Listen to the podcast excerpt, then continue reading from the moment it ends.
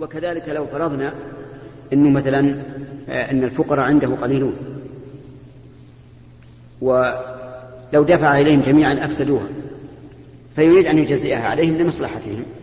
فلا بأس. لأن هذا لمصلحة المعطى. نعم. آه، ما حكم اقتناء لعب الأطفال التي التي على شكل تمثال من حصان أو حمار طير وغير ذلك. إذا هذه الألعاب التي يلعب بها الصبيان نتسامح فيها قليلا لأن عائشة رضي الله عنها كان عندها لعب بنات تلعب بها. ويسامح للصغار ما لا يسامح للكبار. لكن الأفضل في هذه الحال أن يشتري لهم لعبة من هذه الألعاب التي بدأت آه، تصدر حديثا وهي ألعاب من القطن أو من السفنج على شكل آه، آدمي على شكل حصان على شكل آه، بعير إلا أنها ليست بينة. يعني ما فيها مثل أنف بارز ولا شفتان شفتان ولا شيء من الشيء البارزة. يتلهى بها الصبي وهو أحسن وأحوال فضيلة الشيخ صدر في منطقتنا قرار أو تعميم من الأوقاف بإطفاء مكبرات الصوت الخارجية ولكن الأئمة وجدوا معارضة من الجماعة كثير من الجماعة يعارض مع ذلك. نعم. فإما طاحوا في ورطة فما الحل فضيلة الشيخ؟ نعم. أما بارك الله فيك الأئمة فعليهم أن يطيعوا الله ورسوله وأن يطيعوا الله ويطيعوا الرسول وأولي الأمر منه. وما داموا أمروا بذلك فيجب عليهم التنفيذ. ولا يهتمون بالناس. ثم إن الذي يطالب بأن تفتح الميكروفونات الخارجية غلطان. وذلك لأن هذه الميكروفونات الخارجية تشوش على من حولهم من المصلين ومن حولهم من المساجد. ويحصل في هذا أذى. وقد نهى النبي صلى الله عليه وسلم عن هذا حين خرج إلى أصحابه يوما أو ليلة فوجدهم يجهرون في الصلاة. فقال لا يؤذين بعضكم بعضا بالقراءة. فجعل ذلك إيذاء وقال لا يجهر بعضكم على بعض في القراءة. والأذية في هذا مؤكدة ما في أشكال. حتى أن سمعنا أن في بعض المساجد القريبة بعضهم من بعض إذا كانت قراءة المسجد الآخر أحسن من قراءة إمامهم صاروا ينصتون لها ويتابعونه حتى إن بعضهم سمعت أنه لما قال المسجد المجاور ولا الضالين قال هو آمين. ولذلك يتبين الآلية التامة في هذا. فالصواب بلا شك أنها تقفل حتى وإن لم تأمر بذلك إدارة الأوقاف لما في ذلك من الأذية وما سمعنا بهذا إلا, إلا أخيرا. وأي فائدة من من رفع القراءة في الصلاة على المنابر إيش الفائدة؟ إلا أنها تشوش على المساجد التي حولها وتشوش على المصلين في البيوت يعني في البيوت النساء يصلي تشوش عليهم. كذلك أيضا في أيام الصيف تزعج الصبيان النائمين في السطوح أو في الأحواش ولا شك أن قتلها هو الصواب وأن الذي يفتحها ويتأذى الناس به أنه مخالف للنبي عليه الصلاة والسلام. نعم. من أسماء الله الحسنى نعم. قال الله تعالى ذلك بأن الله هو الحق ويعلمون أن الله هو الحق المبين.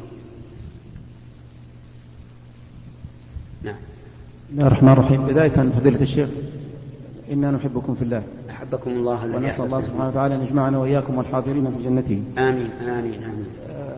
فضيلة الشيخ نحن جئناكم من المدينة ونود أن نجد من وقتكم خمس دقائق في نهاية اللقاء. عندنا بعض الإخوة عندهم سؤال خاص جزاكم الله خير.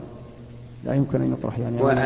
المجلس هذا ينتهي إلى أن يؤذن إلى أن يؤذن لصلاة الظهر.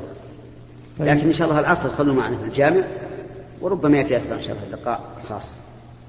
جزاكم الله خير. السؤال يا شيخ هل يعمل بغلبة الظن في كتاب الطلاق؟ أم أنه لابد من في إيش؟ في كتاب الطلاق في كتاب الطلاق هل يعمل بغلبة الظن أم أنه لابد من اليقين في ذلك وش معنى كتاب الطلاق؟ أو يعني كتاب الطلاق وكتاب المعاملات لأن وجدنا كلام للإمام النووي في المجموع أنه يعني قال أن هذا مثلا يعني الفقهاء يختلف اصطلاحهم عن الأصوليين فإن الأصوليين مثلا الشك ما تراوح بين أمرين وغلبة معروف تقسيم الأصوليين أما الفقهاء فإنهم يرون كما تعلمون يعني أن الشك ولو كان بغلبة الظن يعتبر شكا عندهم ولكن هل هل يعمل بهذا مثلا في آه، كتاب الطلاق مثلا؟ وهل من قال مثلا رجعت كاذبا هل يعتبر هذه رجعة؟ شوف بارك الله فيك. أولا ما ثبت بيقين لا يرفع بالظن. هذه القاعدة. ثابت بيقين لا يمكن أن يرفع بالظن. ولهذا لما شكي إلى النبي صلى الله عليه وسلم الرجل يجد في بطنه شيئا ويخشى أنه أحدث قال لا ينصرف حتى يسمع صوتا أو يجد ريحا. فاليقين لا يزول بالظن لا يزول اليقين إلا باليقين. وعلى هذا فمن علق طلاق امرأته على شيء وشك هل حصل هذا الشيء أو لم يحصل فلا طلاق عليه. حتى لو غلب على ظنه أنه حصل فلا طلاق عليه. أفهمت؟ أما مسألة التفريق بين الظن والشك فمعلوم أن الأصوليين يقسمون الإدراك إلى خمسة أقسام. آه، إلى إلى علم وظن وشك وتردد وجهل. وأما الفقهاء فهم يقولون إما يقين وإما فقط واليقين والظن لا يزول به اليقين. وهذه قاعدة مهمة. نعم. ثاني من السؤال يا شيخ من قال مثلا رجعت كاذبا تعتبر هذه رجعة؟ لأن سمعنا لكم في بعض الأشرطة قلت إذا إذا إيش؟ قال مثلا راجعت الرجعة يعني إذا قالها مثلا الرجل كاذبا ليس بصادق فيها. واطلع على هذا وأنه اعترف بهذا. فهل يعني ادعى أنه راجع يعني؟ ادعى أنا كاذبا يعني. ادعى أنه راجع. نعم. راجع زوجته. نعم. وأنكرت الزوجة. بل أنكر هو نفسه. قال قلت ذلك كاذب. نعم. فهل هذه تعتبر رجعا أو لا تعتبر؟ تعرف أن الإقرار الذي يتعلق به حق الغير أن الإنسان إذا رجع عنه لا يقبل. لا يقبل في حق في حق الغير. فلو أنه قال إن إنه راجع زوجته. إنه راجع زوجته ثم لما ادعت عليه أن ينفق عليها وما أشبه ذلك قال أنا ما رجعت وإني قلت راجعتها كاذبا فهذا لا يسقط حقها من النفقة لأن هذا يتعلق به حق الغير. أما إذا كان الإقرار لا يتعلق بحق الغير فهذا له أن يرجع فيه. نعم. الشيخ الله. فيه رجل صار على حادث ودخل المستشفى وصار في غيبوبة لمدة شهر تقريبا. وعافى الله ويسأل هل يقضي الصلوات إذا حصل على الإنسان حادث وأغمي عليه مدة طويلة أو قصيرة فإنه لا لا يقضي الصلاة. لا يقضي الصلاة وذلك لأنه غاب عقله بغير اختياره بخلاف الإنسان إذا بنج وغاب عقله لمدة يومين أو ثلاثة فعليه أن يقضي والفرق بينهما أن الذي بنج غاب عقله بسبب من اختياره. وأما الذي أغمي عليه بسبب الحادث أو بشدة المرض فإنه لا يقضي لأن هذا حصل بغير اختيار. هذا هو قول الراجح الصحيح.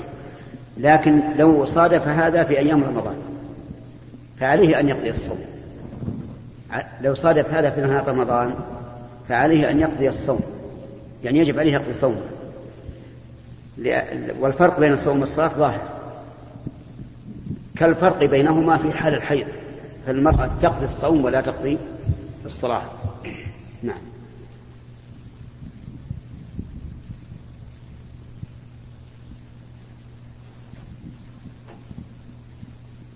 فضيلة الشيخ محمد. نعم. في الكتب اللي تخرجك يا شيخ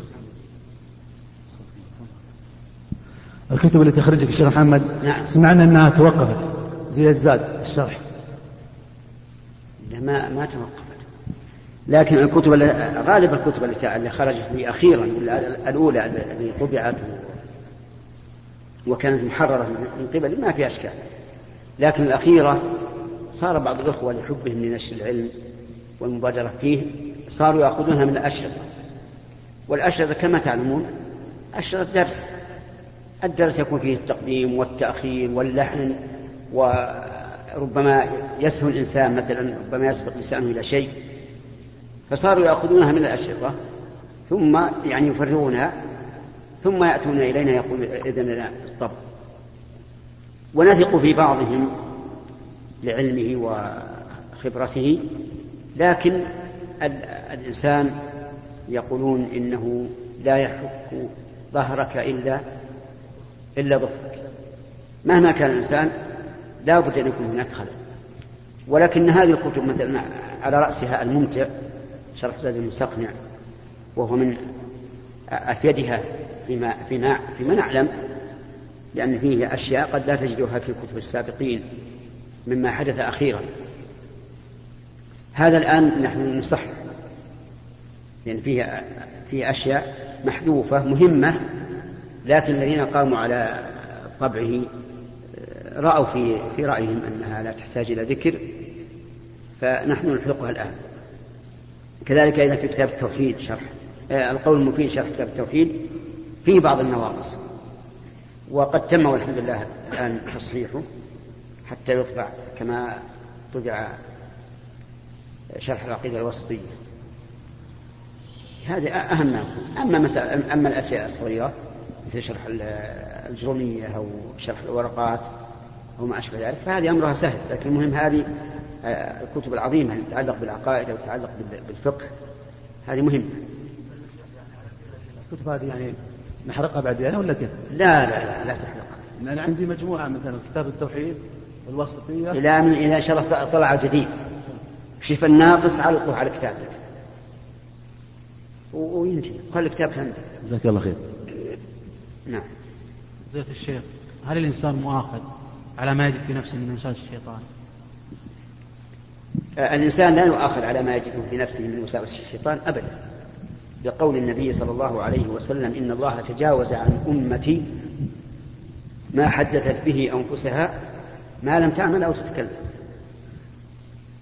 وقد شكى الصحابة رضي الله عنهم ذلك إلى الرسول عليه الصلاة والسلام.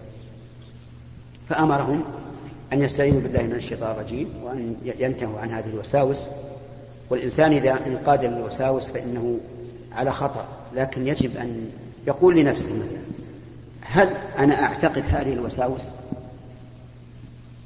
الجواب لا يعتقدها أبدا بل يحاربها غاية المحاربة. إذا يجب أن يعرض عنها ما دامت غير مستقرة في نفسه. ويعلم أنه لو أن أحدا من الناس قالها لقاتله عليه.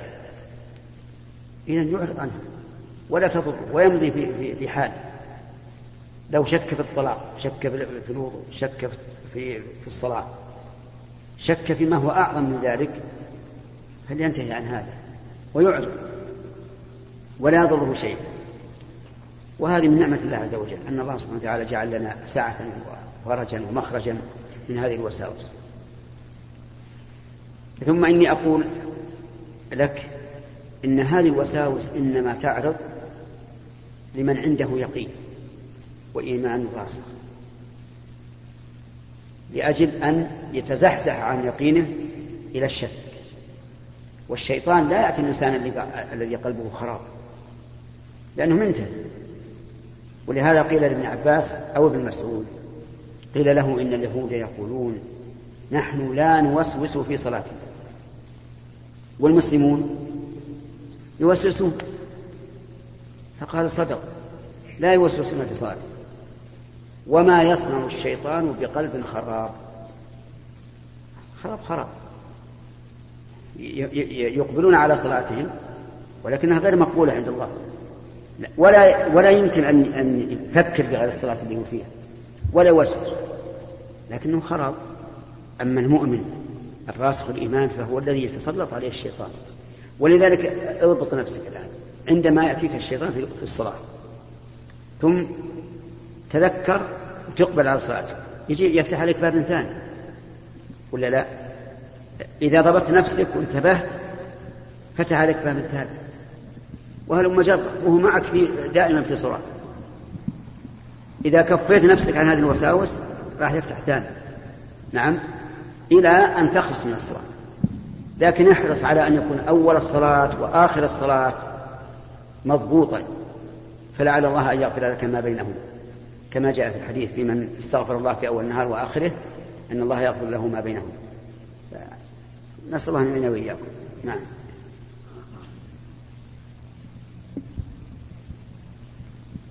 اليمين. طيب يا شيخ. نعم. أحسن الله إليك. بالنسبة لجلود السباع من النمور هذه الحيوانات هل يجوز الجلوس عليها مثلا وضعها في السيارة على مقعدة السيارة أو على طبلونة أمام نعم.